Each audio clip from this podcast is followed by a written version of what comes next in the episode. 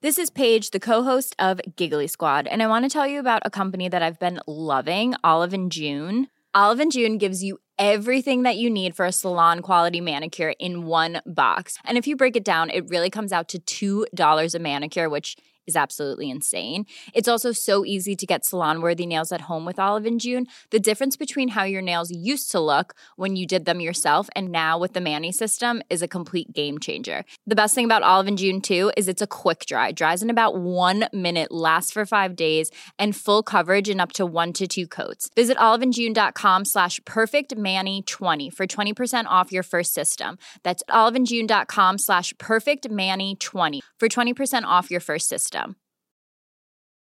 Hey, I'm Ryan Reynolds. Recently, I asked Mint Mobile's legal team if big wireless companies are allowed to raise prices due to inflation. They said yes. And then when I asked if raising prices technically violates those onerous two year contracts, they said, What the f are you talking about, you insane Hollywood ass? F- So to recap, we're cutting the price of Mint Unlimited from $30 a month to just $15 a month. Give it a try at mintmobile.com slash switch. $45 upfront for three months plus taxes and fees. Promo rate for new customers for limited time. Unlimited more than 40 gigabytes per month. Slows. Full terms at mintmobile.com. Hey, before we get the show started, I wanted to let you know we are giving away a bunch of brand new Blackmagic gear. Yeah, cameras, switchers, DaVinci Resolve licenses, a bunch of awesome stuff. So stay tuned to learn how you can enter to win free gear from Blackmagic, and we're going to tell you all about it later on in this episode. Now, cue the music. Hey, what's up, guys? Welcome to the 115th episode of Just Shoot It, a podcast about filmmaking, screenwriting, and directing. I'm Oren Kaplan. And I'm Matt Enlow. Today we've got Alicia Oxy, the host of That One Audition on the podcast. She sits down with us to give us all sorts of insight about being an actor and what directors should say to actors, all sorts of stuff like that. Yeah, Alicia is an actress. She's been in a bazillion things. She was on Ballers, True Detective, The Purge, a million soap operas, part of Dixie General Hospital, Days of Our Lives, Life Sentence on the CW. Anyway, she's done a ton of stuff, but on her podcast, she actually interviews uh, actors, a lot of very well known actors. She just had Jon Bernthal on, Lucy Hale, Michelle Monaghan, and just talks to them about uh, bad auditions they've had. Or good ones, you know, and the whole creative process. So it's a great um, kind of meeting of the minds of both what it is to be a working actor and what it is to be a working director and where those two meet. Yeah, so this is a crossover episode. But before we get to our conversation with Alicia, I wanted to talk a little bit about our Patreon. It's growing and growing. Things are going great, and we really appreciate it. For those of you not in the know, if you go to patreon.com slash just shoot it pod, you can contribute anywhere from a buck to four to even more uh, to help support our editors, Jay and Chris, and help grow the show. We're trying to do more live events, subsidize that a little bit, pay for a little bit of pizza, pay for a little bit of beer. Don't worry, everyone. The show is always going to be free. But if you have a little bit of extra scratch and you want to help this show grow and show your support, visit patreon.com slash just shoot it pod. Cool. So let's jump into it with Alicia Oxy. So we are here with Alicia Oxy. Yay! I am here. Um, I said it right. Uh, thanks for coming on the show. Thanks for having me and chatting. Yeah. I think that's the part where you say thanks for being on Thanks my show. Thanks for being on my show, guys. Oh, as a thank bonus. Yes, this you, will be you. really interesting. Yeah, Yeah. so I think we're going to ping pong back and forth a little bit. Let's ping pong. Yeah, between who's hosting who. Yeah. Yes, no, I would love to know your guys' podcast, how it came to be, and did you guys work together? How did you even meet since you guys are co hosting this podcast together? Well, we met through two actors that happened to be our wives. Ah, My wife worked on something that Matt was directing that Matt's wife was also on. They met, and then she was like, Oh, you got to meet this director. And the four of us went out to dinner. Matt was like, I want to do a podcast about storytelling. And I was like, I want to do a script notes, which is like one of my favorite screenwriting podcasts, but about directing. And then Matt emailed me the next day and was like, let's do this. So we just met on the podcast. We didn't know each other at all. we literally had met one time before we started a podcast together. and you guys are in episode 100. Six- 115. 115. Yeah, yeah. How long have you been doing it? Three years. Yeah, three years. Three years. Yeah, probably almost to the day, give or take a week or two. So, as far as format and the idea of stuff, you guys just kind of spitballed, just went forward with it. Yeah, I mean, it's evolved um, a decent amount, but also it's pretty loose anyway. Yeah, you we know, just like chat. We Yeah. always want to have a plan, and then we don't. But since we've had Madeline on, we've kind of refined things a little bit. I mean, it, I like to say that the the guest really guides the conversation. That's exactly what I say. Um, but we also will do episodes that are just Oren and I talking about things that we're dealing with. We'll always do kind of a catch up at the beginning of the show just to kind of talk about where we are personally in our careers. Um, because part of the uh, thesis of the show is just kind of showing people what a working director's life is like on a day to day basis, basically, and understanding the process and how long things can take, and just uh, getting to know the nitty gritty of the business of being a, a filmmaker. right, much like you said that everyone hears about the people that are getting the Oscars, and then you also kind of hear about the struggling actors, but you don't hear that much about the middle class of like the working actors. That's the exact same thing for us with directors. It's like you've heard of Spielberg and Michael Bay. You've heard that it's so hard to make it as a director, but you haven't heard about the people that just like live in LA and are directors. Yeah, so a lot of our guests are people who um, you probably haven't heard of necessarily, but um, are on. But they make the a way. living directing. Yeah, and and have awesome, great lives, and we just kind of want to highlight that you can be a working director. Success doesn't necessarily mean that you have to be Steven Spielberg, though we're all aiming for it, right? Aren't we all? And don't listen to your parents when they tell you it's just way too hard. Exactly. That's I think a big part of it too. Is um, I always ask people if there was a ren- um, a role model or mentor early on in their lives, and very successful actors that I've interviewed all have. They can always pinpoint to one person that said One person. you Oh. can like if it was a teacher or their parent that was like i think you should try acting or i think that you're on the right path like 99% of them all have that hmm. So for just shoot it listeners, tell us a little bit about your show. About that one audition podcast. So I started doing interviews about eight years ago because I went to an audition in which I flagellated not once but twice while running in a bikini next to a girl who looked like Giselle. Sure. Wait, what's flagellating? Is that farting? Flirting. I made a noise that came from my buttocks that I still to this day have not made. Not once, but twice. But I was really, really on point with my improv. As soon as the first one happened, I like blamed it on Giselle. And then I did it again. And I had to politely remove myself from the room as the directors and all. I, think all the directors' friends also just happened to be at this mm-hmm. shoot or this, you know, callback. Random girls running in bikinis, like 15 guys in a room. So I went to class that night and I shared that story. And then all these actors start sharing all these different horrible audition stories and funny and whatever. Thought it would be really fun book 101 Most Unforgettable Auditions.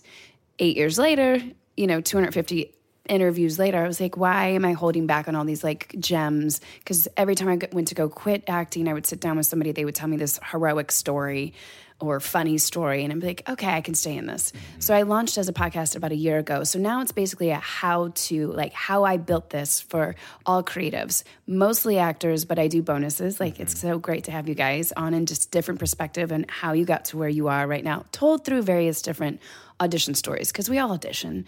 You, you audition for Little League, you audition for your in laws, you audition when you try to get your kid into preschool. You're constantly Yeah, on the the, hardest spot. one.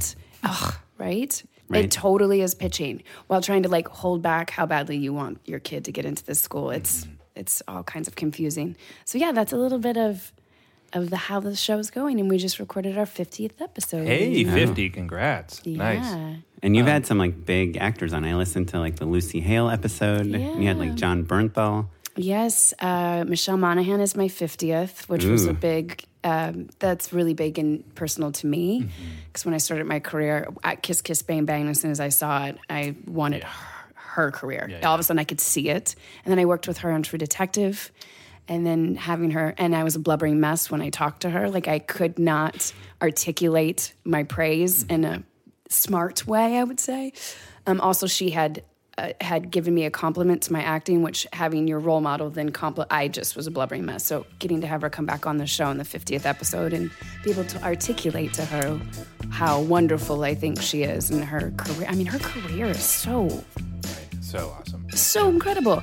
And she doesn't get hounded by people. Like she's just getting to go do her art. You know, like you don't see her. point, You yeah. don't see her spread across every celebrity Right. gossip magazine. She's balancing life and, And, she's a little bit of a family. chameleon too, right? Completely. yeah. Yeah, and she does like blockbusters like Eagle Eye with Shia LaBeouf, a Yes. surprisingly good movie, uh, and And TV then- shows and True Detective. Yeah, Exactly, the The path, which I don't really like that much, but Yeah, not her fault. not, Not her. her I love her. She's yeah, she's so great. But yeah, we've been on um, today. We released Eve. Like Eve told me her audition story for Dr. Dre, and then getting fired by Dr. Dre. So I just think it's kind of cool how we all, how you're building a creative industry because you never see that side of it. You always see the like, oh, you were nominated for an Oscar. Tell us about that project. You don't get to hear about the fall downs and the, getting back up. Absolutely. And so I feel like uh, listening to your show a little bit, you find there's a lot of uh, recurring themes, right? You talk about connecting dots and like follow through and like long term careers. Um, what are kind of the big top level sort of ideas that you feel like you kind of find yourself revisiting over and over again? time. Creativity takes time. And I think everybody thinks that being creative and having a genius moment idea means that the next day it's going to be awarded with an audience or awarded with teammates. I think creativity takes, it's like, Somebody compared it to raising a child the other day. Your child doesn't come out of the womb and crawl and walk and speak it takes time so that's i think my biggest my biggest get after doing all these interviews for so long um, and passion if you're if you are passionate about what you're doing you allow yourself the time then to create what you're doing so uh, the majority of people that i talk to are 10 plus years in the business um, and a lot of it is connecting the dots that you can only do after almost 10 plus years. Like your guys' episode that I listened to was so brilliant about you going to lunch. Which one of you went to lunch? And it was like all of a sudden, all these, then the next week, Or Oh, me. lunch. that was Yeah, you, yeah. went Yeah. to lunch. And then people are calling. Like it's just kind of living your life, but then doing the work at the same time and giving yourself the time. Right. Well, so something that happens on our podcast a lot, or that comes up a lot, which I am guessing does not come up nearly as much on your podcast, is whether you have to live in LA or not to be a filmmaker. Uh, I mean, with acting, I kind of feel like the answer is yes, right? But I don't think so in the next five years. So today I taped something for New York. Last week I taped something for New Orleans. The other day I taped something for Vancouver. I mean, you guys are directors, writer, producers. How often are you guys watching tape versus being in the room now? Sure. Watching tape all the time, but I think the counter is like, how often are you just offering someone or deciding to collaborate with someone based off of the relationship that you have because of proximity? I and I think that's where LA or New York, like the But al- also, that's if- where it benefits. But also, you live in LA. Why are you taping for a show in Vancouver or New York or Houston or whatever? It's because LA has the best actors. Like I, I mean, I think Matt and I both have you know done a lot of or commercial projects, or at least have been up for a lot of commercial projects that don't shoot in LA. And my Mm-hmm. But we're first question casting out of is, major markets, can we yeah. shoot in LA? And if not, can we bring cast from LA? Because I mean, it's like just so ridiculous the difference between like so this is kind of my I'm making this up on the spot so it could be totally crazy but if I auditioned 100 actors in Houston versus 100 non-union actors in LA versus 100 union actors in in LA like if I the out of the 100 union actors probably 90 of them would be awesome. Like I could I could cast any one of them for this commercial and they would be great. The non-union actors probably like 40 of them would be awesome and then the Houston actors, probably like five of them would be awesome. You know, that's to me, at least from my experience, the ratio of like amazing talent. And so, um, so even when you're not shooting in LA, you're casting out of LA because we have the best actors. Well, for- and I think there's that idea too. There's that idea of, and all, all the greats do go because they're trying to go for their best shot. I think at the end of the day, I just think technology is really changing how we can see ourselves as as actors and living in different places. But I do love the idea of the proximity. Like you're not going to sit down and have lunch in Houston Right. and then bump into somebody and then be on set the next week because you just randomly Sure. stayed yeah. longer and ordered another bag of chips. Or, Yeah, yeah. You know? Right. right, right. but that yeah but that's why those stories of like going out and interacting with the people like of your city make a difference and yeah i don't mean to be a bummer i mean how have you ever cast anyone matt off tape without I- seeing them in real I life? I have. I've become increasingly o- o- open to the idea.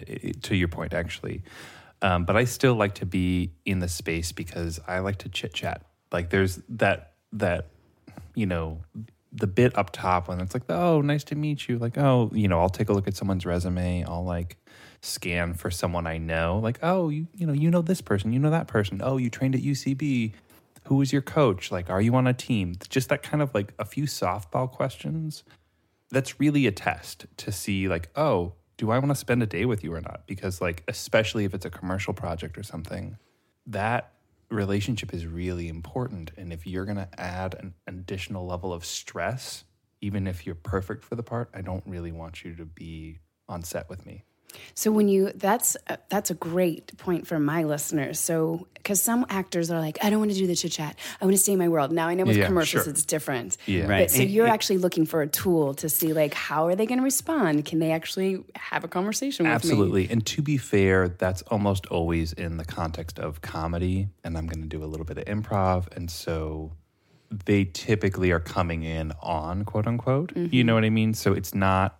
It's not like I'm doing like a dramatic heavy scene where I'm like, oh, hey, you know, like, uh, where are your kids going to preschool? Cool. um, now murder someone, you know, like, But we also, Matt and I, I'd say majority of the work we do is like one to three day shoots, maybe a week sometimes. I mean, we've done some series, but yeah, I think I'd it- say 80% of our work. So we need the actor that can kind of figure it out like in five minutes, you know? Completely Not hit your in a mark, say your line, and- do everything. Yeah. So because you have five thousand other things to worry Yeah, about. it's like when you do like a guest star or a co you know, like a like a day player type of TV role.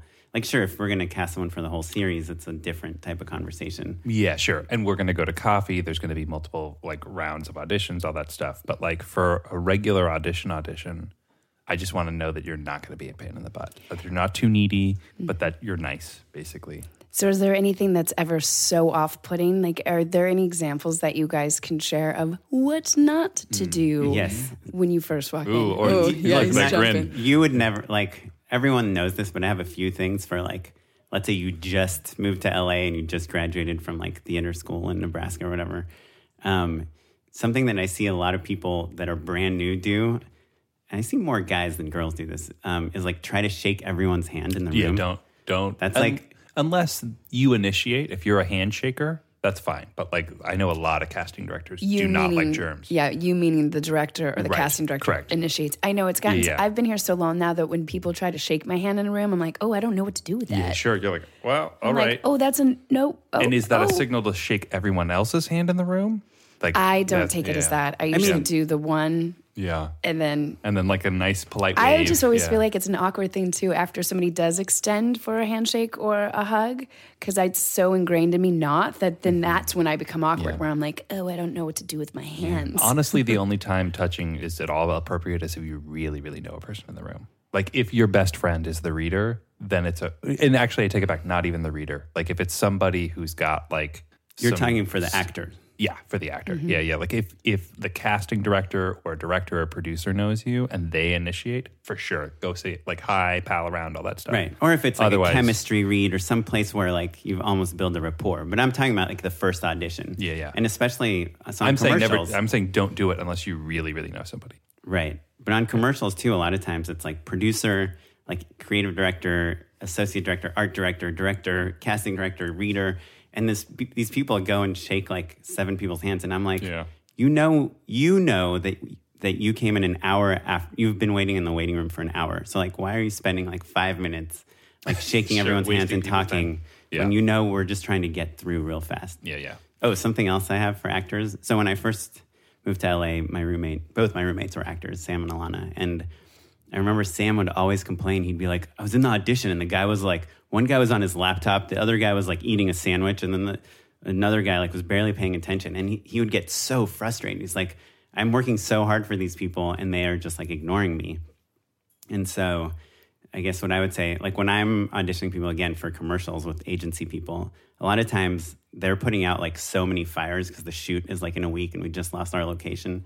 And so like you really only need like the director and mate, you know, like there's like whoever's watching you is like the important person to judge your performance. Mm-hmm. Right. So don't.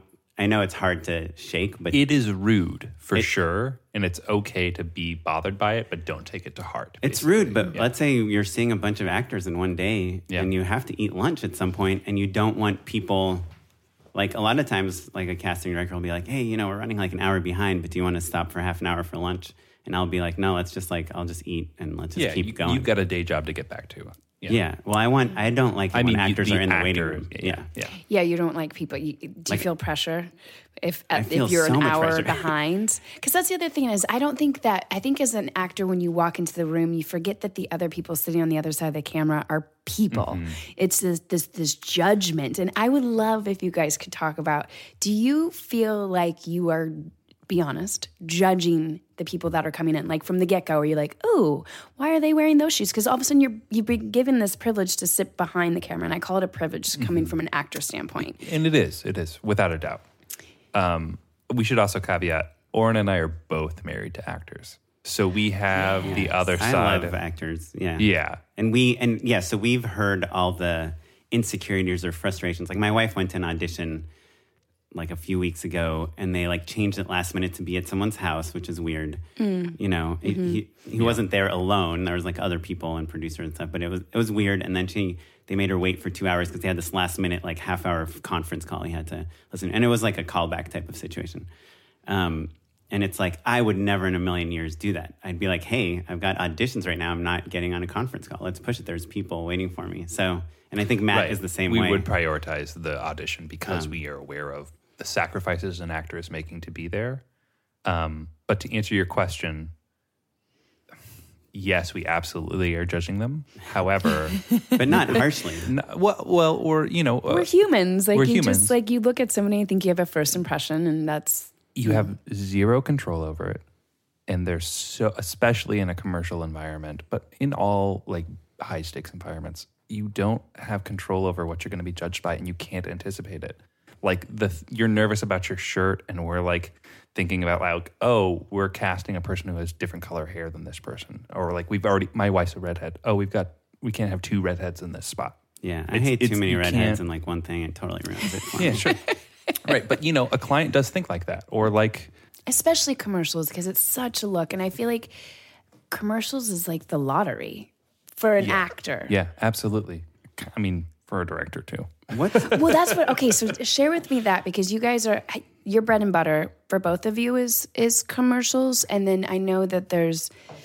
there's a good amount of television episodic in there as far as far Yeah. as Yeah, Oren's, Oren's commercial career is better than mine. Uh, basically, yeah. I mean, I think we we both kind of started doing like digital series, and then we which kind of turned into branded content because you know no one Mm-hmm. was paying for it, so companies had to pay for it. And then for me, that kind of transitioned into commercials. Yeah, um, and I just more like like thirty second regular commercials. I have some of that. I have plenty of experience in that realm, but Oren's commercial career is going better than mine, basically. but then you saying. have a lot of episodic. yeah, yeah. I think um, the slight difference is like I have been pushing harder in the episodic world, and so yeah, I found kind of recent success in that realm. So, is but we that your both kind of uh, yeah, and also features. Oren has a feature um, under his two features under his belt, and I don't. But yeah, we more or less, you yeah. know, But Matt kind of pitches TV sh- like shows more, and I mean, I Yeah. want to do that. I'm just like, if if any commercial comes up, I'm like, stop writing, go Yeah. do the commercial. I'm a little more aggressive in the scripted world. But basically, we're both on the same lists, whether it's commercial or scripted, all the time. We're like pitching against each other quite frequently. So Would you guys mind for my audience walking through how how an how an audition comes to you for a commercial? Like, does your agent call, and what is the pitch when you guys go in? Like, give me an example of you guys going in against each other. I'm just curious. Oh, sure, sure, sure, sure. So there's uh, there's kind of two. Scen- well, in a commercial scenario, basically, the like a bunch of different sales reps will pitch our names up against this product, basically, and then you know agency will look at it. They'll kind of narrow down their kind of top three And they're going off your resume, or are they going off your commercial reel? our commercial reel. So uh, our reps will put together like a custom stack of spots that we've done. Like,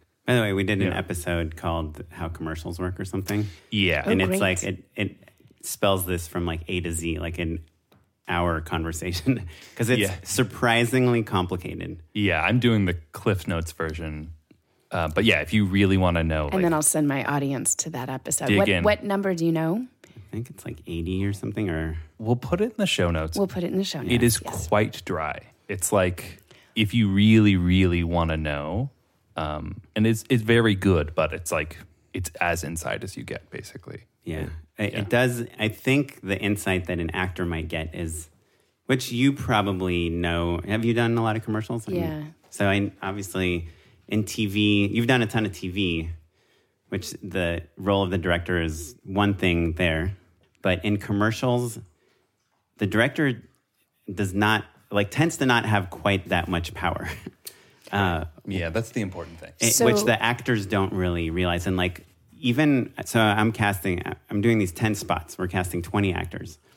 Um, and we, we saw 90 actors in one day just for the callbacks. This right? is literally happening. Happening. Yeah, as this we speak. happened Yeah. a couple days ago. Uh, and it, I was so exhausted by the end of the day. I was like begging them. I was like, please, let's do our selects tomorrow. You know, I've been, I was started scouting at 7 a.m. today. It's like 10 p.m. now. Like, I just had to talk to, I mean, we have, we have another episode that's worth listening to, which is five directors talking about auditioning people. For us, it's like an audition because this is the first time we've met the agency people usually, and they're judging how we work with actors. The agency people are the people who originated the spot. yeah. And uh, is the agency really who's picking the actor, or it, it, like because you mean- guys are now in this room with a group of people that you have just met? Right. That day we met. So they will say no, the director is, but the answer is 100% yes, the agency is Right. picking. So the end of my story is by the end of the day, I was like, Let, let's just do it tomorrow. And then the, you know, the agency was like, nah, we'll just pick them. and they just choose, it, but they're not even the final say. So they'll choose their top three and they'll recommend one. And then they'll send it to the client. And then the client will look at all the tapes from that day. And then they'll decide if they want to go with the recommended actors or not. So if you really have a select, if you're like, oh, I love this actor, I've worked with them before, or we have a, or just I have a good feeling, you really have to do some salesmanship to like get that person sold and tell them why they like them and why they're right for the spot. But like I can tell you from experience, multiple times I've had actors that I disliked end up getting cast, like wouldn't even be called back. And someone's like, well, we should call them back. I think they're really funny. Uh, yeah. And like, got, got the spot. And they got the spot. And then how's working on the spot? I mean, for I you? was right. Uh-huh.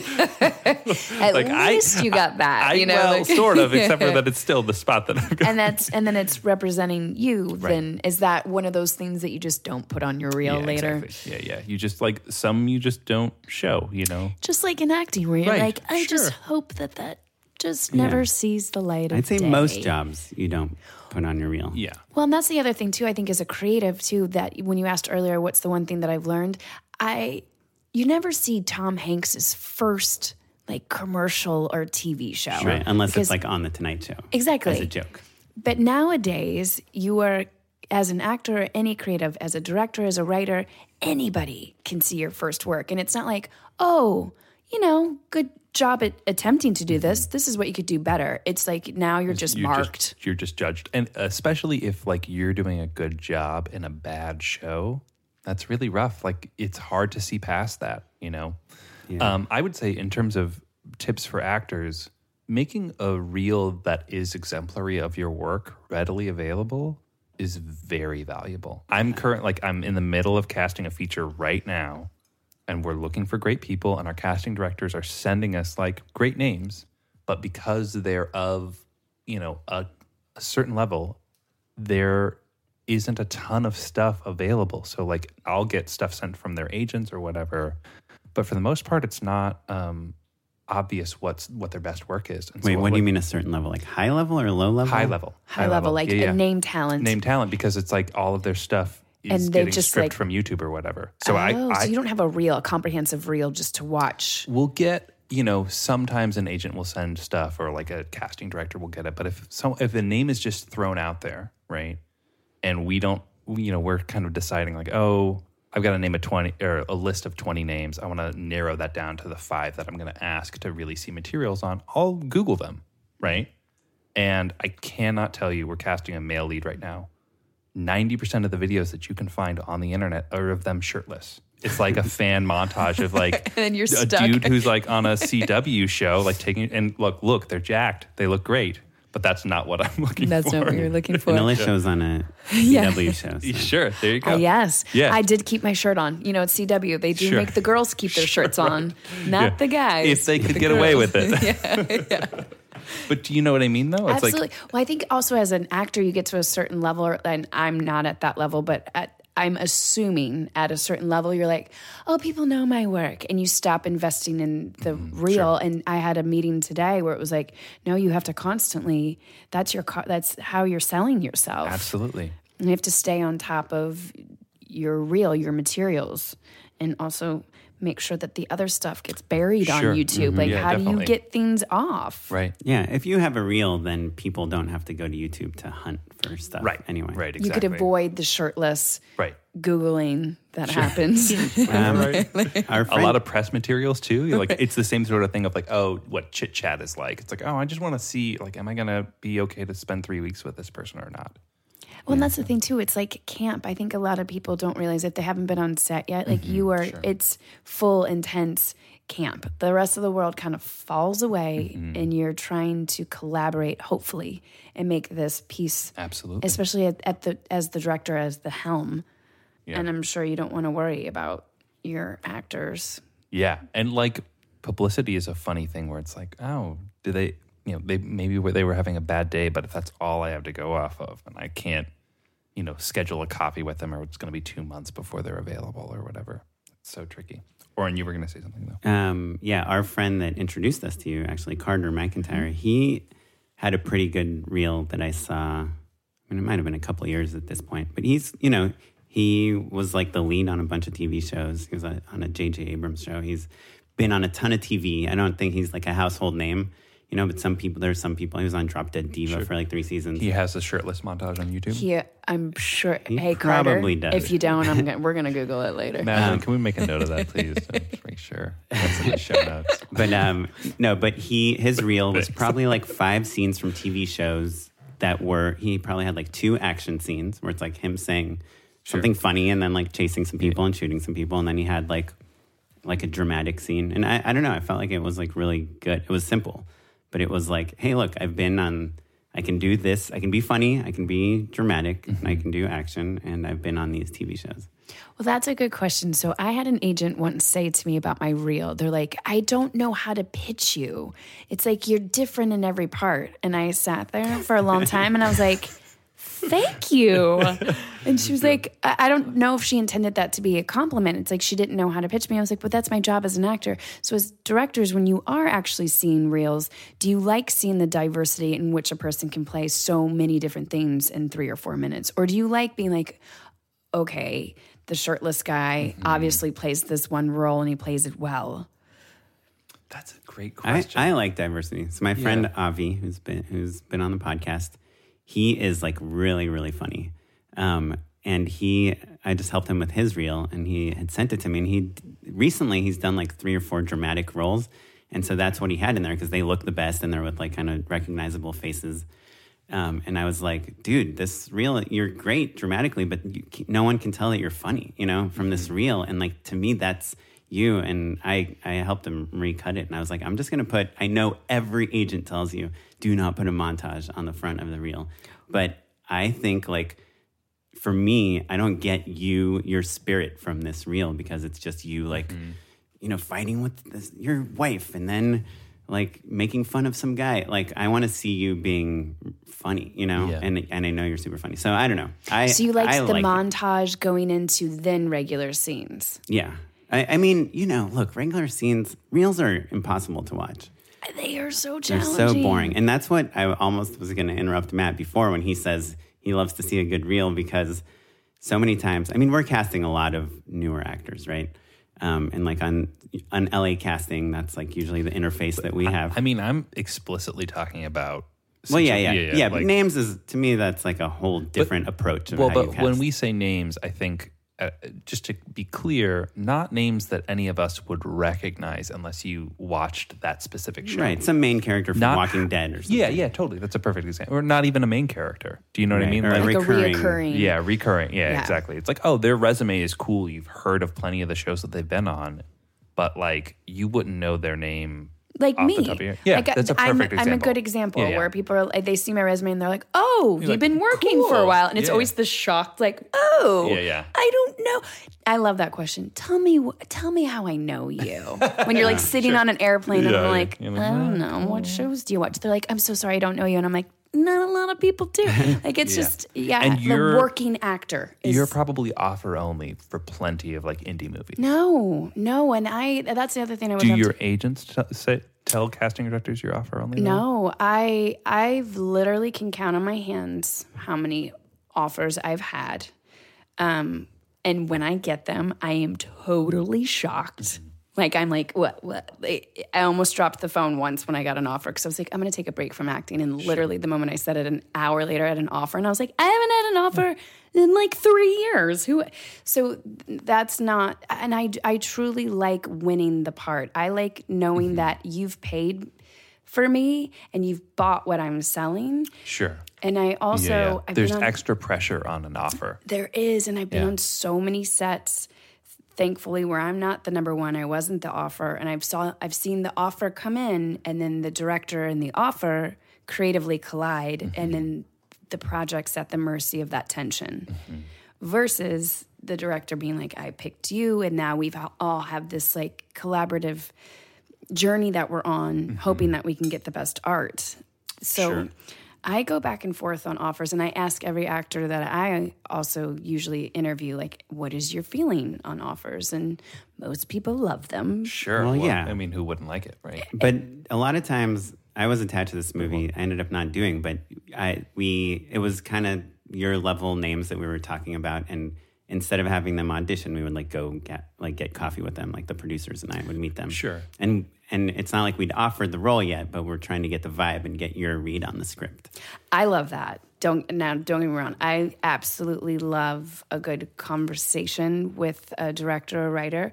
I sometimes wonder for me personally, I'm not speaking on other actors, if sometimes I come in too hot because the way I study characters and I get excited, especially if I'm excited or passionate about it. Um, this is another good question I want to ask is how often, especially when you're sitting down with people for features or uh, episodics, how often do you like hearing notes or suggestions from actors?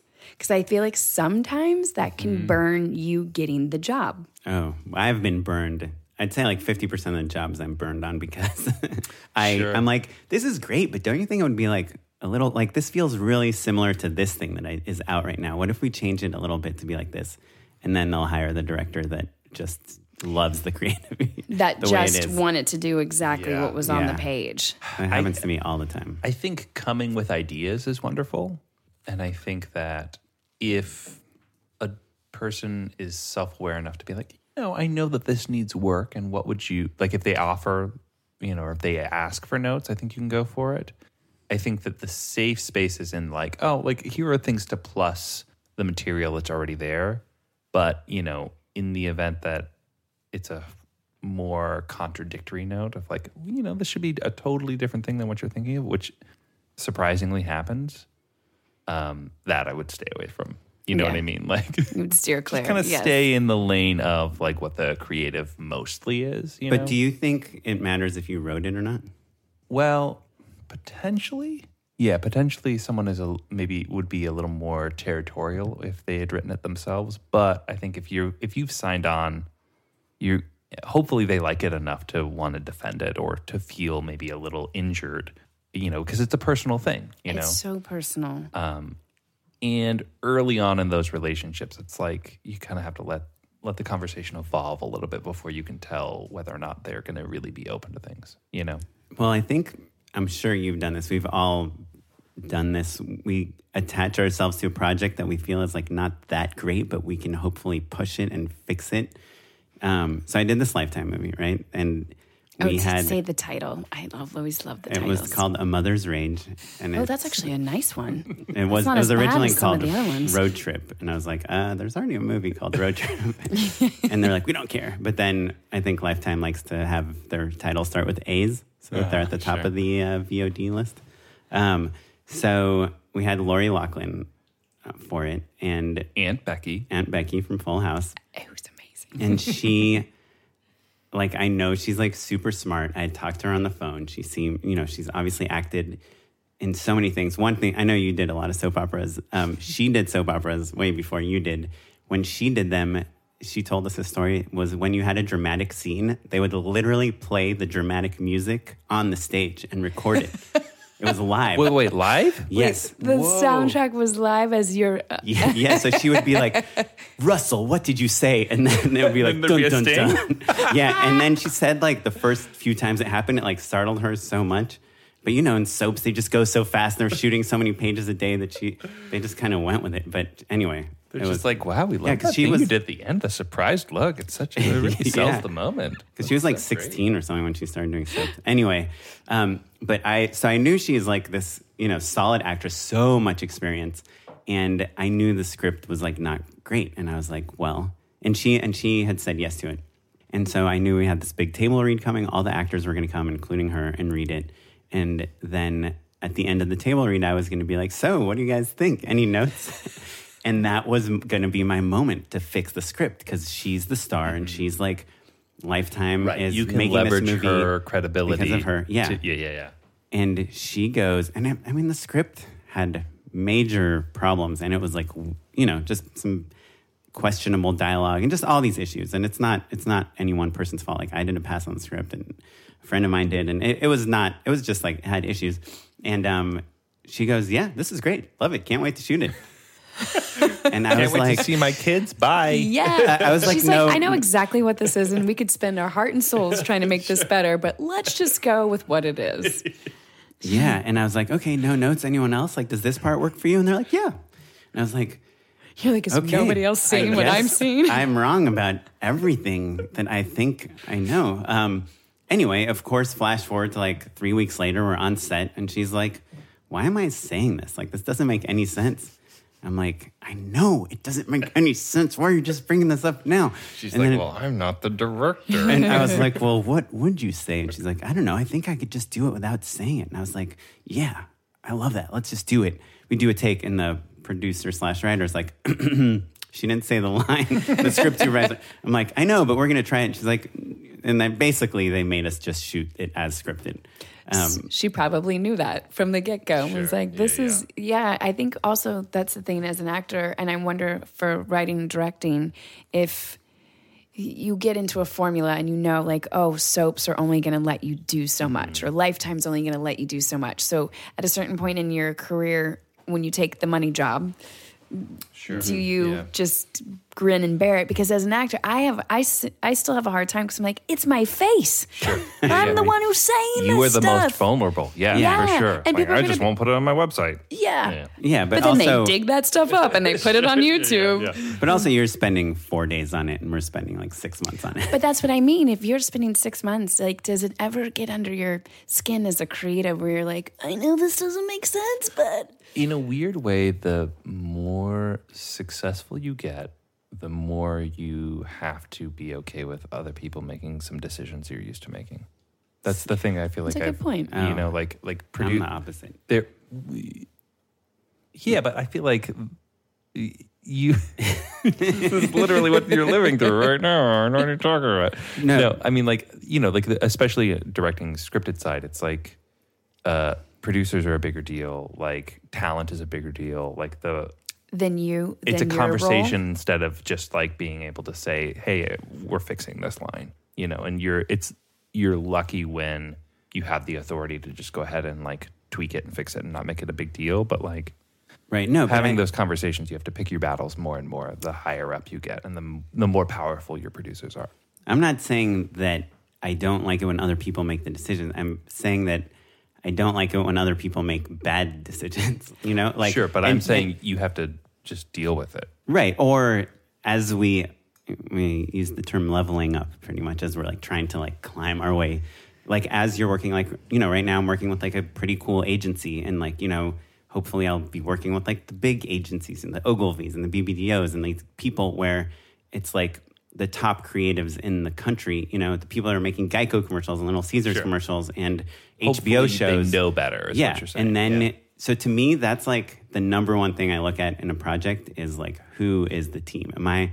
We're gonna get on a call. Are we like jiving? Are we like liking each other's ideas? Are we making each other laugh? And that's like when we're aligned. The agency I'm working with now, they like use the word aligned a lot, which I think is like a pretty common agency word. But they're like, okay, cool. So now we're aligned. We're gonna go to the client and say that, and mm-hmm. so they check. Right. in with me. So to me, that's the thing. But if someone, if they But have a really bad is- idea, my point is, you have to align with people, right? And like, You have if to you- if- compromise. exactly. Like way Yep. back in the day when you're just making your own web series that you wrote and you're directing yourself, you aligned with yourself and that's it.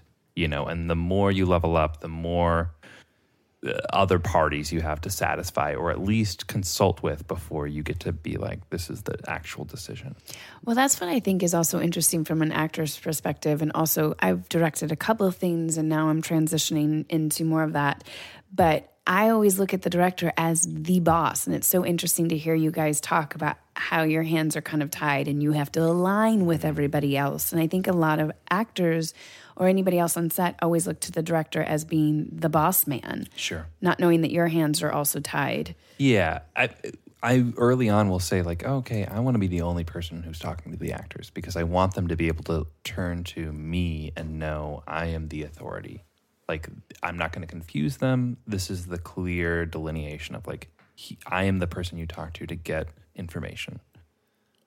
But all that time where I'm like, you know, hey, that was really great. Let's take 5. That 5 minutes, I'm not like I'm not going to have a cigarette or something. Like I'm like back with the other village full of suits who are all like going to tell me what they think and then I'm going to have to deal with their bad ideas and then you know refilter it back to you. Yeah. Right. And can I, as an actor, if you ever get this note, especially on a commercial, which is bigger smile, bigger smile. Oh, yeah, yeah. That that is hundred percent not coming from the director. It, it, I think that's so good to say because I think in acting class, you all like you're at least my coach is constantly being like, the director says this.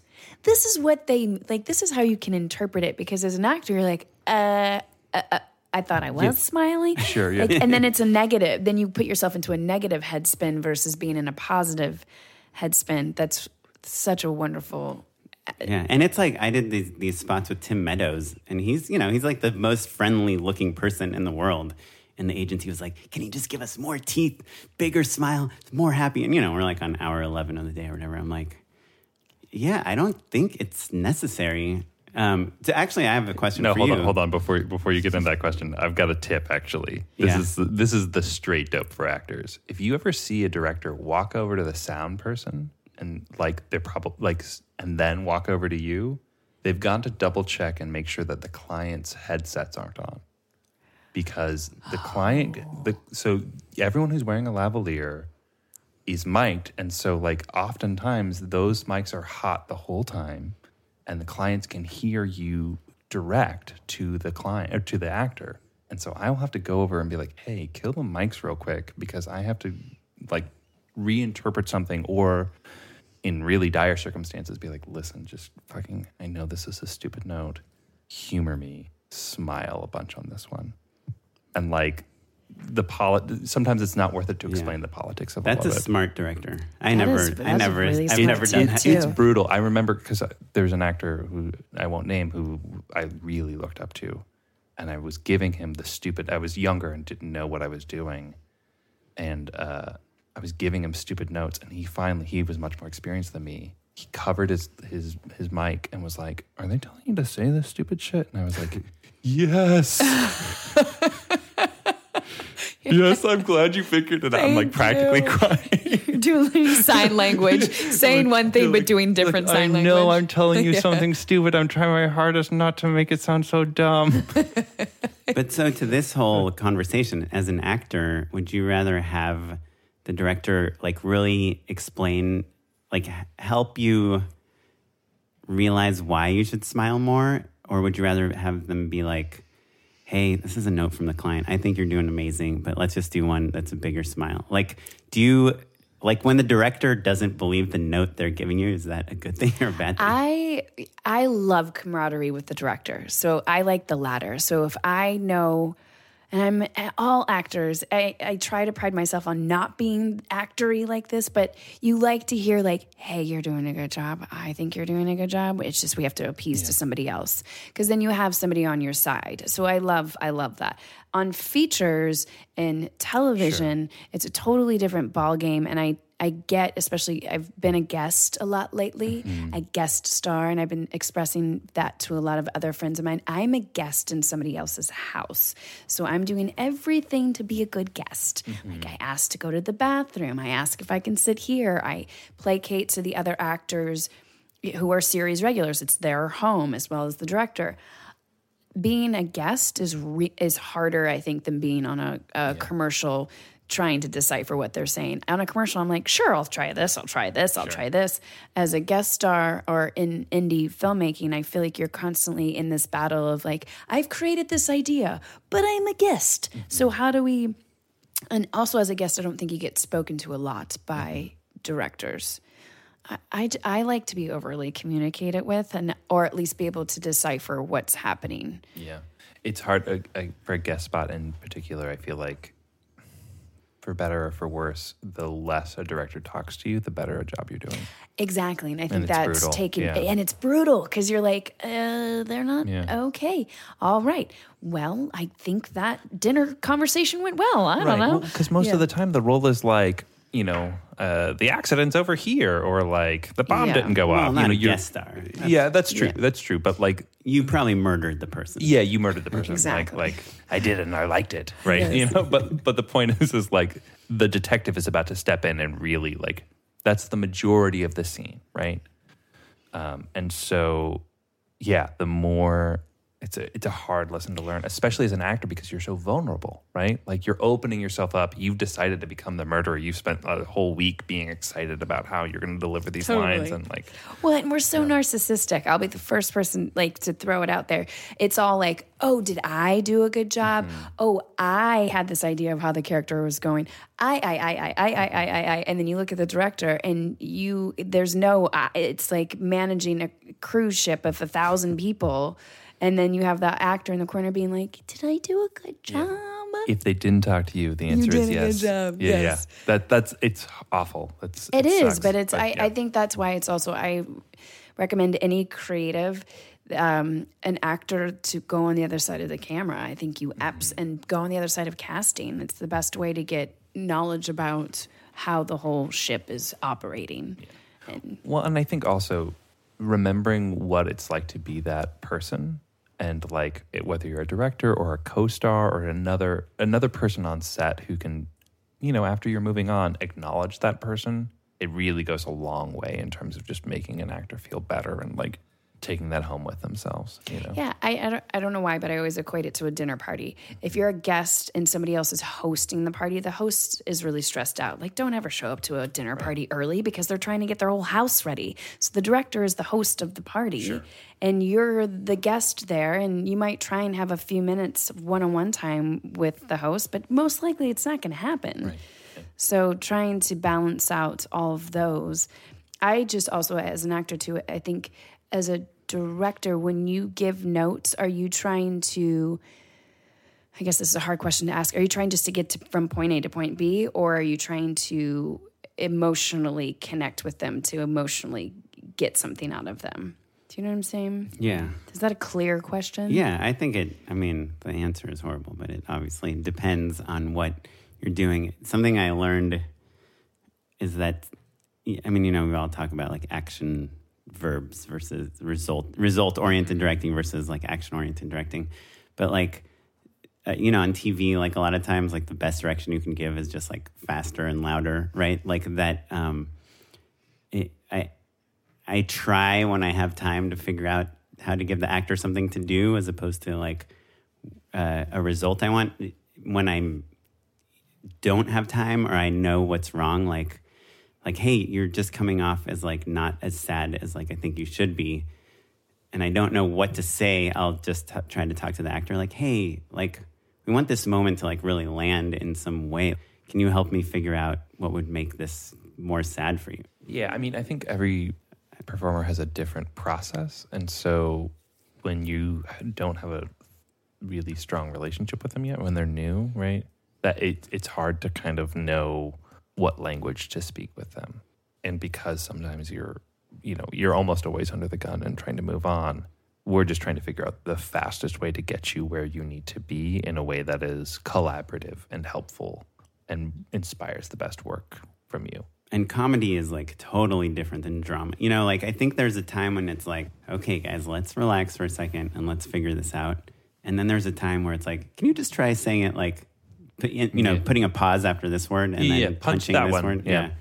But what about like, I'm actually curious with you, especially in auditions, you know, when you don't know these directors at all. I've seen directors like give so many notes, you know, for an audition, like, oh, let's just do it one more time, but on this word, punch this, and on this, do this. Like, how, what's mm-hmm. like as an actor, what? How do you like being directed? I ooh, I just love being directed. I love collaborating. I love getting out of my own head. I, I even if a director throws one or two words at me, I'm like, "Oh, great, mm-hmm. great." Cuz you're thinking on a one-tracked mind and I I think this is also why I'm more curious about directing is I visually see things. So even when I read a script, I I can see how I would shoot it. So then as an actor on set, I I like to check monitors. I like uh-huh. to watch myself because I like to learn, especially if somebody's, if a director's saying, I'm not getting something or uh, I need you to do this. I'm like, oh, I thought I was doing this. As soon as I see it, I'm like, oh, not doing that at all. So, but very rarely do you have playback on commercials or indie films. Like, that's such Yeah. a privilege. I also would never show an Well, it's funny. There's a lot of monitor. directors- I really, I would. You never, won't ever- show. Never. You don't like to show? Yeah. I totally. so then do you show. overly communicate? Unless I, it's slow motion. Unless it's like, hey, we can all like get around and watch this cool punch Yes, or something. this. But, otherwise, no way. I Yeah. just I like yeah I like being communicated with, but I also like um, simplicity and I like emotionally charged action or um, what I call a secondary focus. Oh, interesting. What is that? Primary, secondary focus. So my primary focus is you know the person that I'm talking to, the lines that I have to say, the emotion of what's going on. A secondary focus could be like. Um, remember that you're driving. Oh. Like it's just that Sure. simple. Okay. Or like Yeah, we yeah. um are You're late to picking up your kid from school. Yeah, Or, or- or don't forget you murdered this person. Yeah, but don't forget you murdered this person. Or oh, that chair that you're sitting in, your grandmother made it. Uh huh. Yeah. And you know, like so then all of a sudden your brain goes to a different place. And I think as an actor, if you've emotionally prepared to be in a certain place and all of a sudden you're like, Oh, that's your grandmother's chair. Uh, It it puts you. I, don't know. I, Mm-hmm. I love that. I Yeah. like the secondary focus a lot. Um, my acting coach talks about that a lot, and then every once in a while you'll have a director like Nick Cassavetes. I worked with him, and he was the king of. I, I don't know if he would call it this, but of secondary, like primary, secondary focus. Um, he would just throw things at me that co- every time I got directed, I was like, okay. Like it was such a shock thing, but it was always within the element in the realm of which I was doing. And then sometimes um, he would he would change the way he would call action or he wouldn't call action at all. I also think that's really interesting with a director's choice on how they um, deliver their their performers into a scene or their actors into a scene. So I I do I like communicating. I like being I, I'm a collaborator. I'm a team player. So I like it.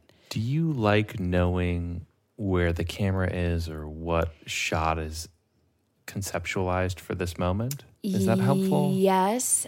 Af- mm, it depends on the project again, but I am also so curious about directing. I'm so curious about Mm. filmmaking and storytelling that, especially in the last probably eight years, that I'm like, oh, what lens are you lo- using? Where are you at? And Mm-hmm. But, also for but an does actor, it help your performance? it does because especially in emotionally charged scenes, Uh-huh. if you're far away and it's a master, Sure. I, I want to reserve my tank for the close up. Mm-hmm. And that's just a skill that I just learned in the last seven, eight years. Like, I don't remember which project it was, but I remember blowing my load on the master and they were so far away. And then they got into for the close up and I was like, I'm a little tapped. uh, you know, and that was a, a tough lesson learned on my own. And he was like, You were doing great when we were way over there. And I was like, Oh, that's what they. So I do like you know, as an actor, you're juggling so many things if you're doing a good job. I, Nick Cassavet- Cassavetes also said acting, he hates acting because it's like climbing up the stairs. He prefers directing. It's like there's always another stair for acting. You can constantly be like, okay, I'm here emotionally, I have my primary and secondary focus. The camera's over there. Okay, I'm doing this. Like, there's so many things going in your head, and then action's called, and you're like, throw it all away and just be present. Mm-hmm. But the better actors, of course, know where the camera is. Some of the talent that I work with on TV, when I'm working with them in the moment, I'm like, well, that wasn't really interesting or connected. And then you see it on what ends up on screen, you're like, that was brilliant. They know exactly where the camera is, they know exactly how to work it. And that's a muscle that I think a lot of TV actors have. Mm-hmm. Sure. Mm-hmm. Does that make sense? And do you think that's a symptom of just logging more hours? Yeah, Yeah. I do, and and also once again, uh, as an actor, you're constantly chasing a job. I'm sure a lot of creative, you're constantly chasing a job. So then, once you can get on a set and get comfortable, you all of a sudden are you can bring in the ele- elements of making that job work better for you. I think as actors, you're constantly in this desperate place instead of looking at, like, oh, what lens is that? Like making the camera your friend, making the lighting people your friends, trying to understand the whole element of storytelling. I think those actors make the most captivating storytellers. Yeah. You can learn every element of your of your craft and what you're doing. Well, going back to, I mean, as fun as it is to talk about like emotionally charged scenes, I imagine most of our listeners, like that's like the pinnacle, you know, that's like what everyone aspires to. But going back to like the audition tips, just because I think it applies to like a lot of new people too. To me, a, an actor, one of the like signals that an actor is new and doesn't really know what they're doing in an audition is when they're not quite facing the camera, when they're not aware of Sure. where their face is, where the light is, where the sound is.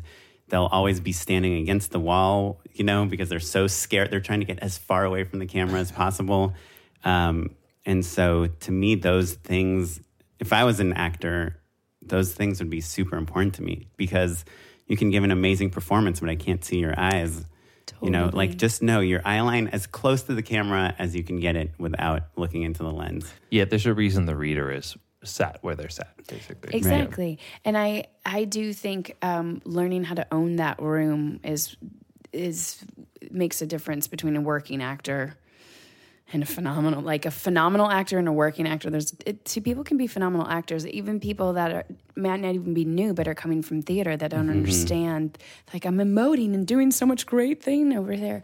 I had a wonderful class where uh, Risa Bramon Garcia was like, "Why are you? Why do you pull? Why does every actor when they come into a room pull the chair away from the camera? It's an intimate scene. Get closer to the reader. Get closer to the camera." Yeah, and I think also with self tapes and the way the world is working today, there's no reason why an actor shouldn't be at home practicing self tapes. Like, this is what it looks like when I'm doing this. Oh, oh, I'm way mm-hmm. over here.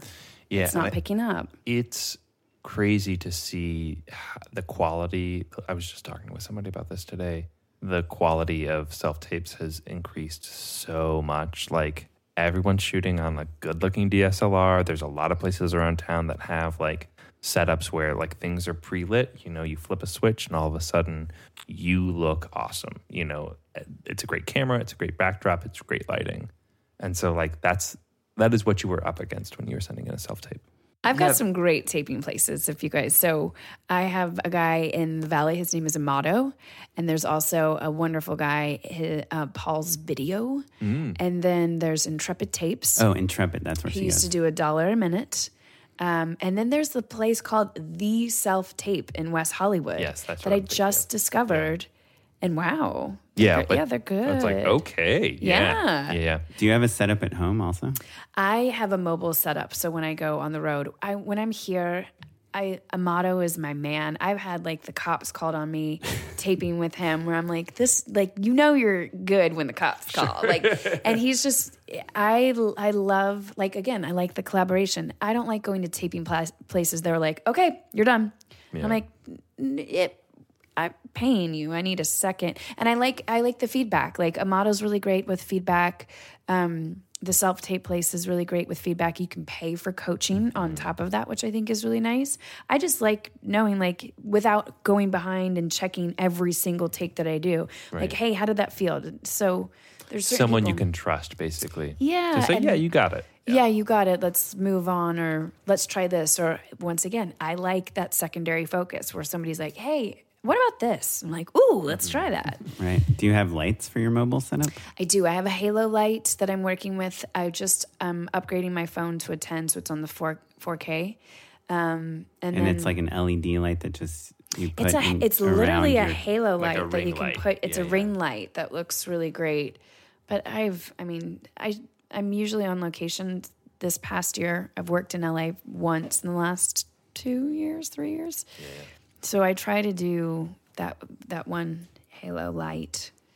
It's 'Cause easy. I want to buy one. That's why I'm, I'm asking for selfish reasons for my Well- wife because she's like, "Ugh, I'm spending like 40 bucks every Absolutely. week for I have a whole kit self-tape. that somebody sent me, so I'll send it to you. Oh, Oh, yes. great. and please I'll put do. it on Yeah. um, my Show show, notes. notes. Yeah. So if you guys want it, it's it's this is just for your phone, and it's great. And there's a little mic that you can put in for Oh, it as well. Yes, send it yeah. to me because my wife was trying to buy some fluorescent lights, and I was like, "Come on, what is Yeah, this? 2007?" That's not gonna work. That's not gonna Um, work. no, I mean they were like you know with like a soft box. And Sure, stuff. they were it's nice, for but that, also they're not. You can also go to Home Depot and make your own. I've had Yeah. a couple girlfriends like make their own stuff, but then you're like clamping and doing right, right. like, I just want something the easiest like Yes. LED Yeah, setup. like a hundred bucks plus a microphone, and you're good yeah, to go. that can Yeah. also store in your closet Right. really easy. Right. Mm-hmm. Or for me, I can take it traveling. yeah. Yeah.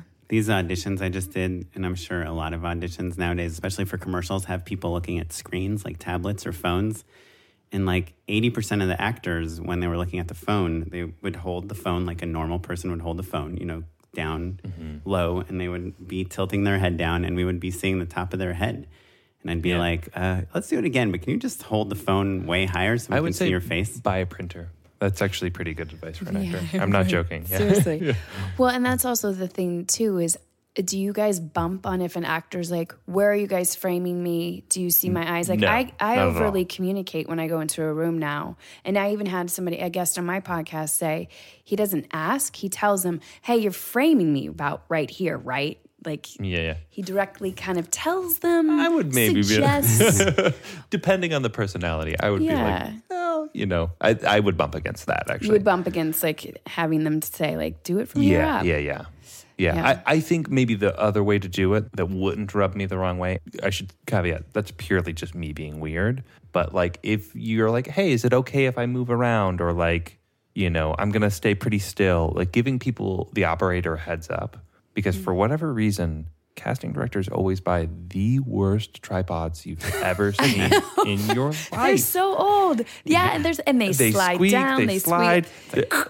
Yeah. Literally, I was talking to a casting director the other day. My tripod that I bought when I like I got for my 16th birthday is still better than literally every single casting director's tripod I've ever seen in my life. It cost hundred dollars.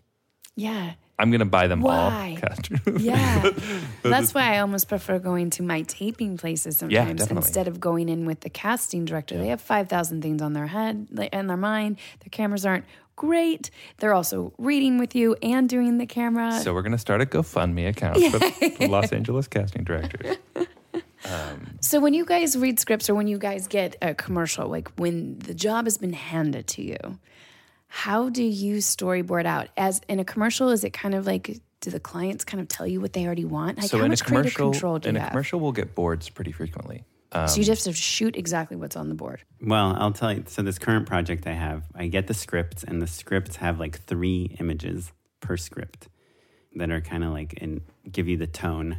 Then later on, they send me boards. There's like six boards per script, and then these specific spots I'm doing, I'm imagining there would be like about 20 shots per spot. So then Yeah. I go and I sit with the storyboard artist, and we reboard every spot. Um, and then I share those with the agency. They share them with the client. And So yeah, so you'll have like a, a sense of tone and maybe hero shots, like if there's a product shot or something like that. There are certain shots that you kind of intuit, you know, like oh, we have to get this basically. Um, but yeah, sometimes you get to reboard. Sometimes, depending on the budget, sometimes you just can get away with boarding it yourself. But the tone and feel and a lot of the shots are already predetermined for sure. Yeah. I'm doing this new thing where I just whatever seems right for that commercial, I'll do. So I was just pitching on this other commercial. I didn't get it, but it was like the idea was there's like this really long couch and the camera is like scanning across the couch as different people are on it. And if I would have gotten it, I would have probably like tried to do like a 3D rendering in my computer of how it would look. I've tried to figure it out in some way or do little models and just shoot it on my iPhone.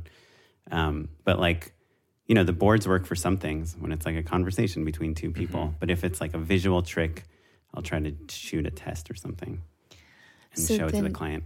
So then in commercials, do you feel like you have a lot of creative control as the director? It's the, the creation's kind of handed to you. I mean, i the strongest illustration I can think of is if you go to like Ad Age, right, which is like the the advertising, um, you know, publication of note, right? Like they reference it in Mad Men, and it's still around today, right? Um, and you look at the credits on a commercial, the director is about the middle, right? So hmm. like you've got executive producers, you've got creative directors, you've got like all of those agency people, the copywriter, those people are all credited before the director. And then what about for episodic? Because I I just realized the other day, or somebody told me this, that if you direct a pilot, you are given EP credit for the rest of the Yeah. series because you created the tone. Those right? are the jobs. Like a pilot episode, that is it. That is the best thing. because you get to put your creative spin on it. So now is Yeah. the the studio coming to you and giving you uh, boards or ideas? Are you going to the studio and saying, "This is the show I visually want to make"? Yeah. So in episodic, you rarely get to board anything.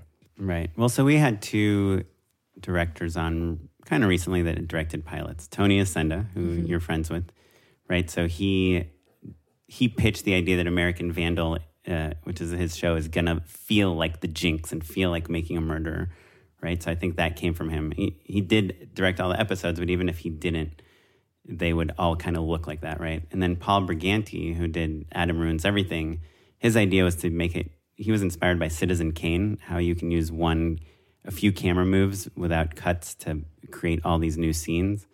And so I think those guys brought like a ton of stuff to the what the show looks like.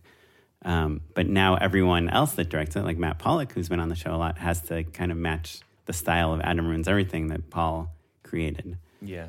It kind of depends on like cable. Oftentimes will have one director do the entire season. Well, that's what happened. I did True Detective, and Cary Sure. Fukunaga did the first whole season, and I I truly believe that was the biggest success because of him having creative control over all eight episodes. Season two, we had several different directors coming in on that season. I'm interested to see what they do with season three, but I haven't I haven't seen anywhere in the trades yet that they've locked in just one. Mm-hmm. But for miniseries and stuff like that, I mean, Handmaid's Tale, it's not just one for the whole entire.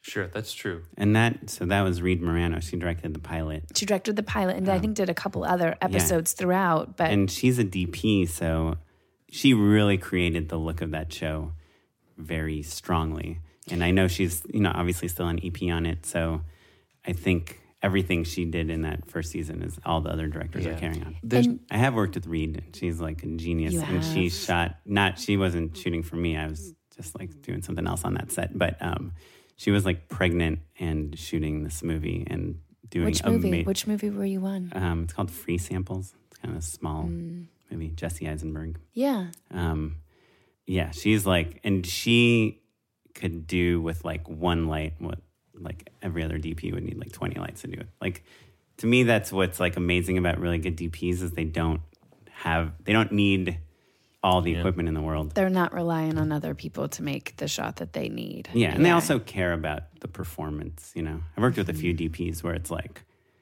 you can they'll they'll give a note like, yeah, they they didn't really they were walking really slow. I didn't like buy that they were walking where they're going because their walk is motivating a camera move or something. To me, that's like an amazing DP that is using the visuals to tell the story. You know. Mm-hmm. Um, well, can I give just a few last tips because I'm Yes. in case anyone that listens to your podcast ever Mm. auditions for us. Um, just auditioning tips, random ones that Give it come to to, my mind. I One, know. don't wear anything crazy, especially in the commercial world. Like just go as like a normal person, like Okay, no so when your chokers agent, or when your crazy agent's hair. like, oh, okay, so this is a nurse. You don't want? Do you want people coming in scrubs, or you want things, things Don't- that are scrub like? Scrub like. Yes. Okay. That's my vote at least. yeah, yeah, I don't because I, feel like your agents are always like, wear this. I'm like, Don't- nah, it's don't not wear- really the way you want to go with that. Don't come in a costume. Come in something that evokes the character. Mm-hmm. yeah, I don't mind scrubs. Scrubs because- maybe because are actually scrubs- the one Yeah, one exception. but if you came with a nurse's hat, I'd be Yeah. like, can you take the hat off? You know, don't wear. F- People wear fake glasses like all the time for like nerd roles or whatever, and like, come on, guys, let's get over that.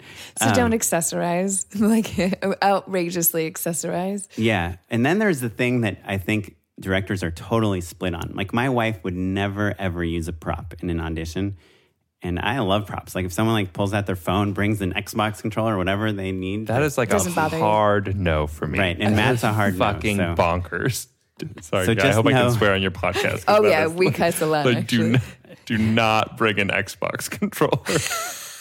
uh, Like my daughter's fake sword. Right. look, a fake sword. Don't be silly, but if Yeah. it's like I use my if you- phone for a lot of you stuff. can use your like you're phone. flipping a cigarette or something and it makes you feel better to have a cigarette like to me it's like just sell me on this character you know and it's if you're like moving your hands like a french mime to stack boxes it's just silly Here's the thing. It, again, down to the personality thing. Bringing in a prop is a little bit of a red flag to me. I don't want to speak for Oren because obviously he loves them, but like it feels like, oh, you're maybe a little weird. Do you know what I mean? Oh, like, absolutely, Like, yeah. oh, I'm going to pull out my f- fake mustache for this next uh, No. It's like a clown job where they're just it's just things it's out just their a bag. hint at that. It's just a, it's like, oh, okay, this person might be high maintenance, and I can't deal with that. Yeah. So like that, that's why your phone is okay, your script is okay. Go ahead and use that. oh yeah that's you can the finger guns thing. if you need to, or something like that. Stuff is fine, but like if it's reasonable that you would have it on your person, I think that's in the realm of okay. But uh, but for the most part, please do, don't bring something from home. Don't. right and please hold your script if you don't know all the lines like Yeah. i can't tell you how annoying it is when someone like forgets the lines halfway through and can't find their script you know Yeah, yeah, totally. like i'd much rather them just hold the script and never look at it i We- would never hold that against you for holding a script you don't wave it around too much. and and also, actually, I was going to say, giving too much direction for one take okay uh, yeah. um, you look like a doofus if you're holding your phone. You like like to reference it on, on your script. I was going to say that before. Oh, you look Oh, like a as doofus. opposed to, Literally, like, if people are looking on Like- their phones for, at, for their lines, mm-hmm. having their scripts on the their like phones. the best looking, coolest, most confident people. Still, kind. You look like a nerd when you look at your phone. Yeah, it's like riding a I'm Segway. you. I think that's kind of weird, and Yeah. it also is going to put a weird light on What's you. wrong like- with segways? I ride one I, all the time. I defy you to find someone who looks cool riding a Segway. George They're so Bush. fun. They're a, so fun. a. BBC film that I have coming out, I ride a Segway, and I have to say, I murdered that Segway. I Segway trained, okay.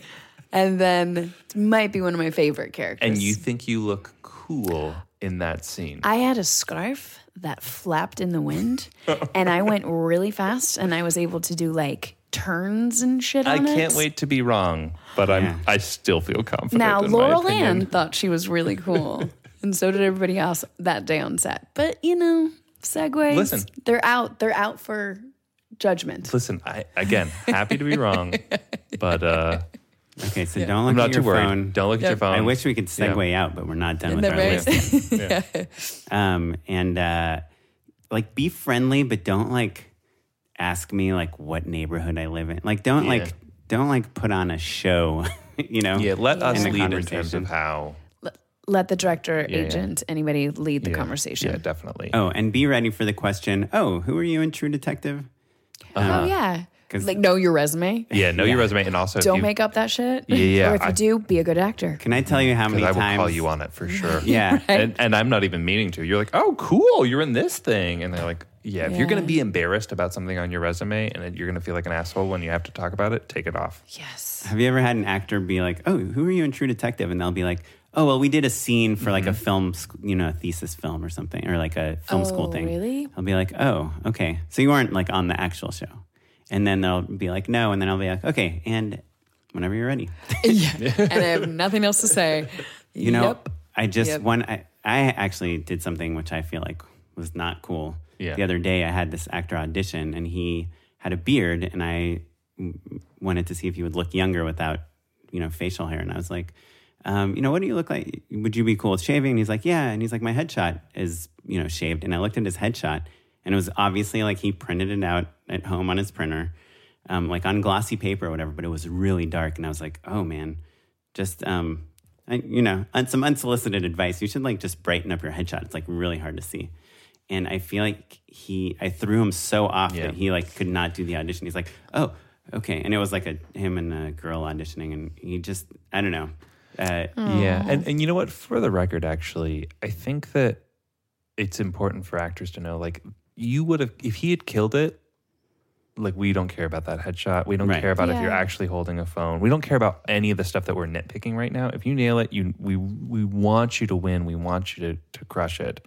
And or if you know you have a fake uh, role on your resume or a misleading one, all of that stuff is a pass as soon as you nail it. But if you're on the edge, or if we need to pick three roles for each person, if you're going to be made uncomfortable if we accidentally bring it up, then that's a liability for you. You know, we again, we want you to win, but like if you come in with a crappy looking headshot and then we're like, "Oh, that's weird."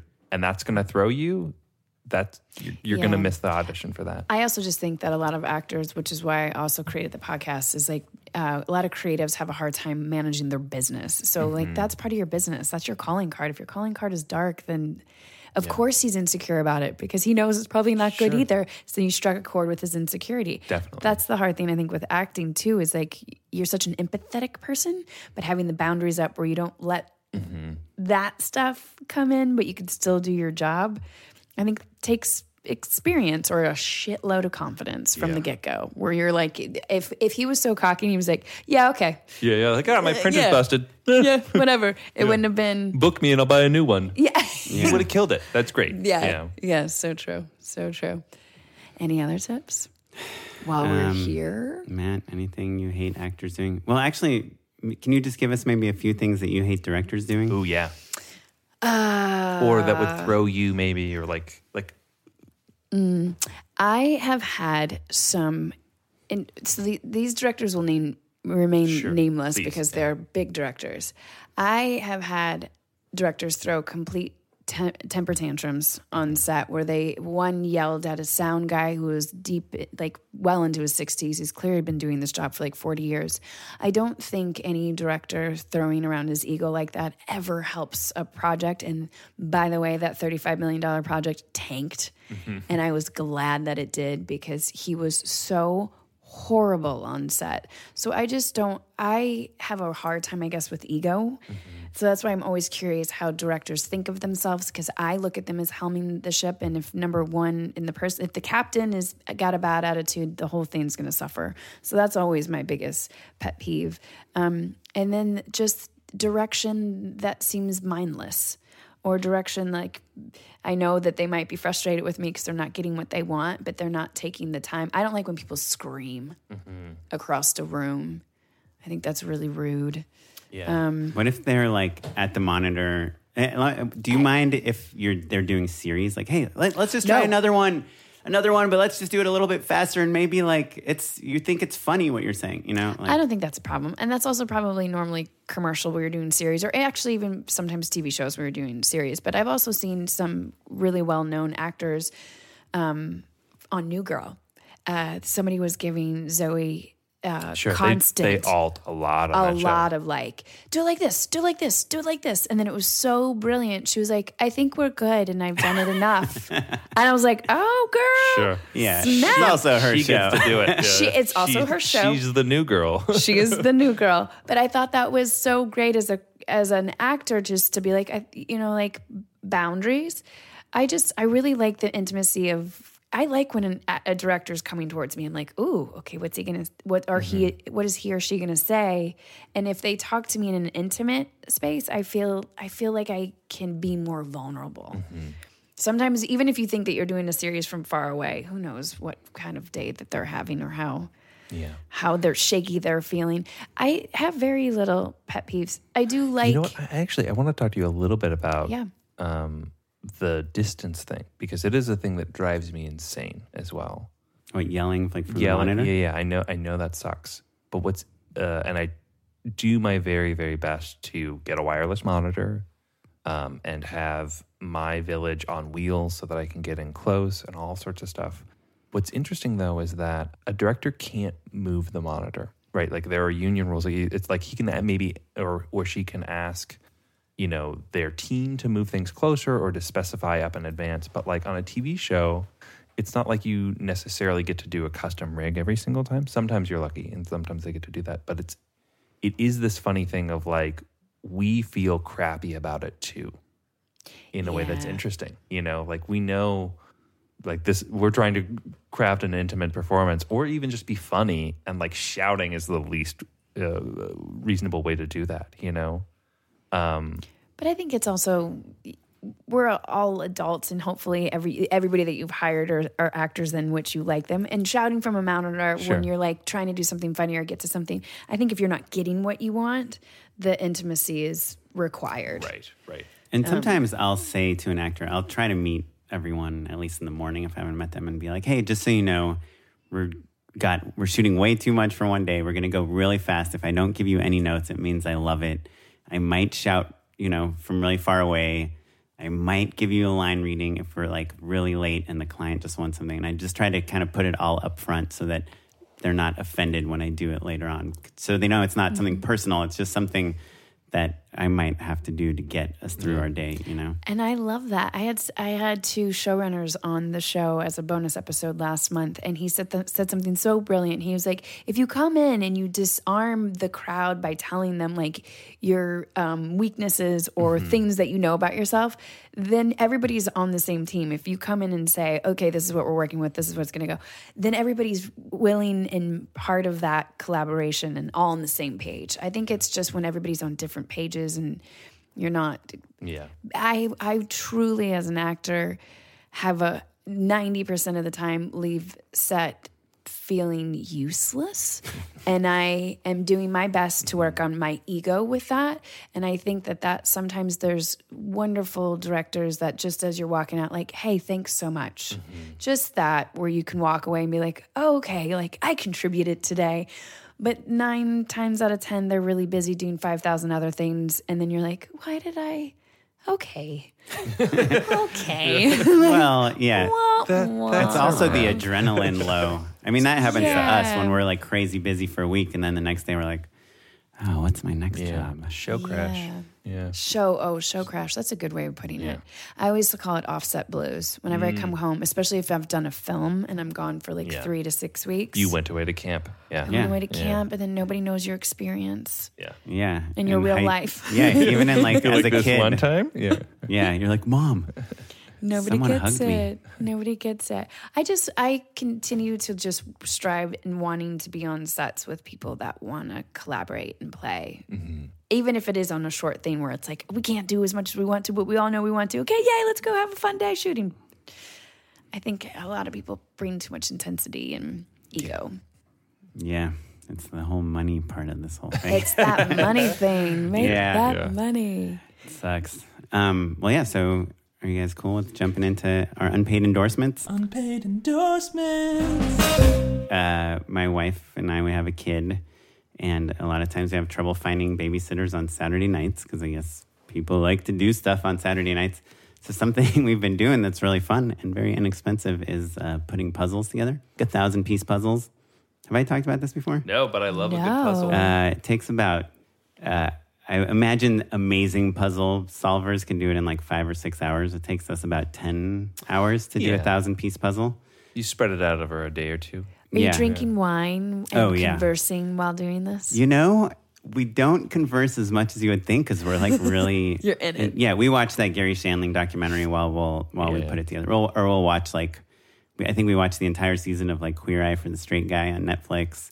That's Um, worth paying attention to, though. Yeah, which by the way, do you know not all the guys that they are uh, doing they're over not- are they're not all straight? The the reboot is just called Queer Eye. Oh, Yeah, yeah. I was paying more attention to the puzzle, I Yeah, guess, yeah. than the title. Um, but uh, we also got this thing. We went to for our anniversary. We went to Palm Springs with our daughter, and we brought a puzzle. And so I got this thing. It's a puzzle mat. It's really just like a piece of felt um, with like an inflatable roller that you can put on it. So you basically you do the puzzle on the felt, and then you can roll it up if you're not done and travel with it. Oh, that's nice. So it's a puzzle mat. It kind of, it's not like amazing, but it, it mostly works. It keeps it all together. What you've already yeah, put and then together. you, yeah, and then you unravel it, and all even the stray pieces are in the same kind of the same place you left them nice. Yeah. See, there's there's things like that. You're like, why didn't I think of that? Yeah, sure. Little products. you like don't even have to travel with that. It's just like if you want your dining room table back. Exactly. You know? Yeah.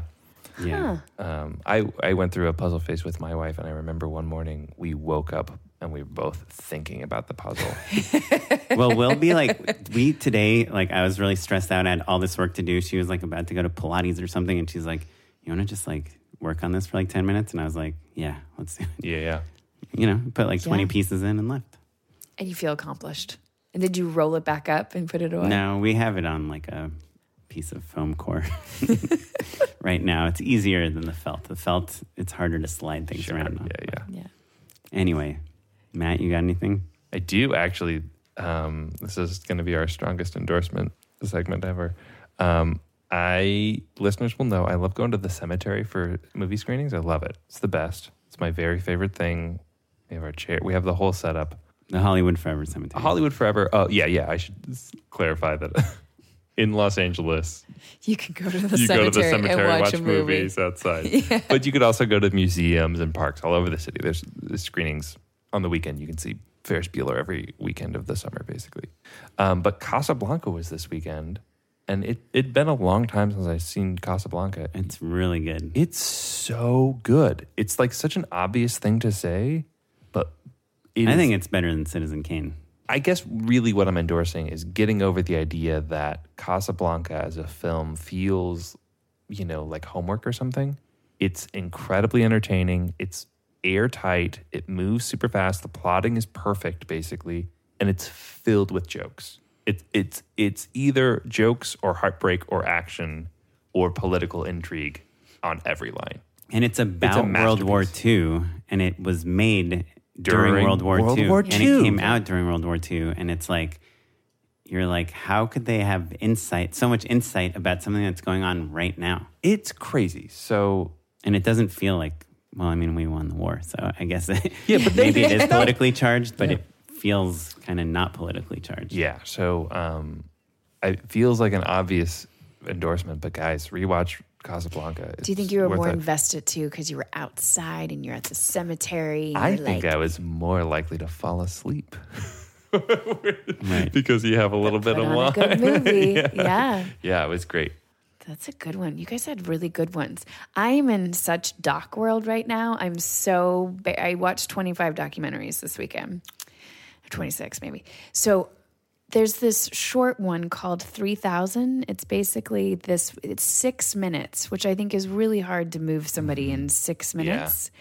And it's about this man documenting this young man documenting it's a mother's love and it's literally him moving to New York and she is in China, somewhere in Asia. Don't get mad at me for not knowing this. I don't remember. But it's all her phone calls to him, like, hey, how are you? Just checking in over these gorgeous videos that he's made of New York City and his like feel his you can feel his feelings through his through his like short mm. videos and vignettes that he's doing and it's him going home to see her it's so simple i'm a mom i mean it got me after watching 25 of them it got me so deeply and the way he shot it was so beautiful. Like the opening scene is just uh, shooting up at trees and watching a plane go by and you you and it's all in subtitles. It's not a language that i know but it was so beautiful. That and this other documentary that i don't know if a lot of people know about it but since we're in la called queen mimi and it's do you have you guys heard about this? No, I don't know it. so it's a woman who was homeless on Montana Avenue who refused to call herself homeless and then got a job at a laundromat and lived inside the laundromat. And then Zach Galifianakis bought her an apartment and Renee Zellweger paid for the furniture inside the apartment. I was gonna say Montana is like a pretty bougie street. it's very bougie. It's Santa Monica, right? yeah, yeah. Yes. Like Yes. Huckleberry is on Montana, right? I so think. this it's so it's so cool just to see how how she affected people's lives Yeah. and it's not just the celebrities that are in it it's people that would come in and give her hugs and she would do people's laundry inside the laundromat the laundromat guy didn't even have her own salary people were coming in and just requesting her because they liked her so much but it's um, her relationship and um, what she's been able to give to the people that are coming in and what you don't know about her. I don't want to give too much away, but I was crying. I mean, a good doc will get you. And this guy made it with his, you have a Zoom 6, right? He had a mm-hmm. Zoom 5 and a little mic, and that's how he did that. And then they had a camera going, but it wasn't overly done. It wasn't, it wasn't invasive. It was really, it was really well done. What I, can we find them on Vimeo or So Vimeo, so three thousand is on Vimeo, mm-hmm. and then Queen Mimi's on Netflix. He shot it for like not a lot of money and sold it to Netflix for a lot of money. love it, love it. Cool. I hope he gave that money to And that's the what laundry. I'm wondering. I'm supposed to meet with him sometime in the next week, and I'm going to wonder if how much he gave to Yeah. Queen Mimi. That's awesome. Right? Um, cool. Well, how if we want to find out more about you? Do you have a website or Yeah, anything? alyshiaochse.com. So it's A L Y S H I A O C H S E dot com. Um, Also has- on the show notes, just in Also, case. yes, because the spelling is unusual.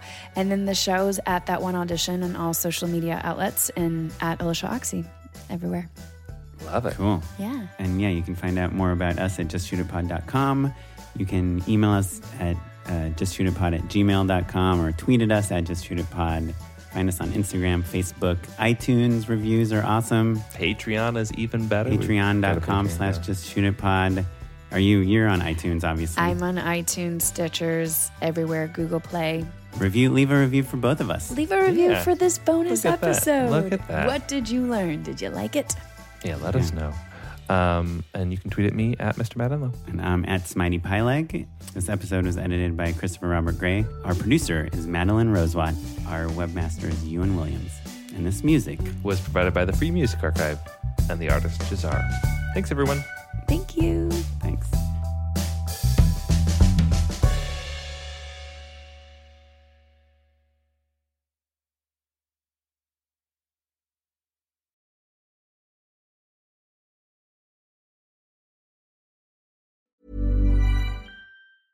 Mom deserves the best, and there's no better place to shop for Mother's Day than Whole Foods Market. They're your destination for unbeatable savings, from premium gifts to show-stopping flowers and irresistible desserts. Start by saving 33% with Prime on all body care and candles. Then get a 15-stem bunch of tulips for just $9.99 each with Prime. Round out Mom's menu with festive rosé, irresistible berry chantilly cake, and more special treats. Come celebrate Mother's Day at Whole Foods Market. Hey, it's Danny Pellegrino from Everything Iconic. Ready to upgrade your style game without blowing your budget? Check out Quince. They've got all the good stuff shirts and polos, activewear, and fine leather goods, all at 50 to 80% less than other high end brands. And the best part? They're all about safe, ethical, and responsible manufacturing. Get that luxury vibe without the luxury price tag. Hit up quince.com slash upgrade for free shipping and 365 day returns on your next order. That's quince.com slash upgrade. Planning for your next trip? Elevate your travel style with Quince. Quince has all the jet setting essentials you'll want for your next getaway, like European linen, premium luggage options, buttery soft Italian leather bags, and so much more. And is all priced at 50 to 80% less than similar brands. Plus, Quince only works with factories that use safe and ethical manufacturing practices. Pack your bags with high-quality essentials you'll be wearing for vacations to come with Quince. Go to quince.com slash pack for free shipping and 365-day returns.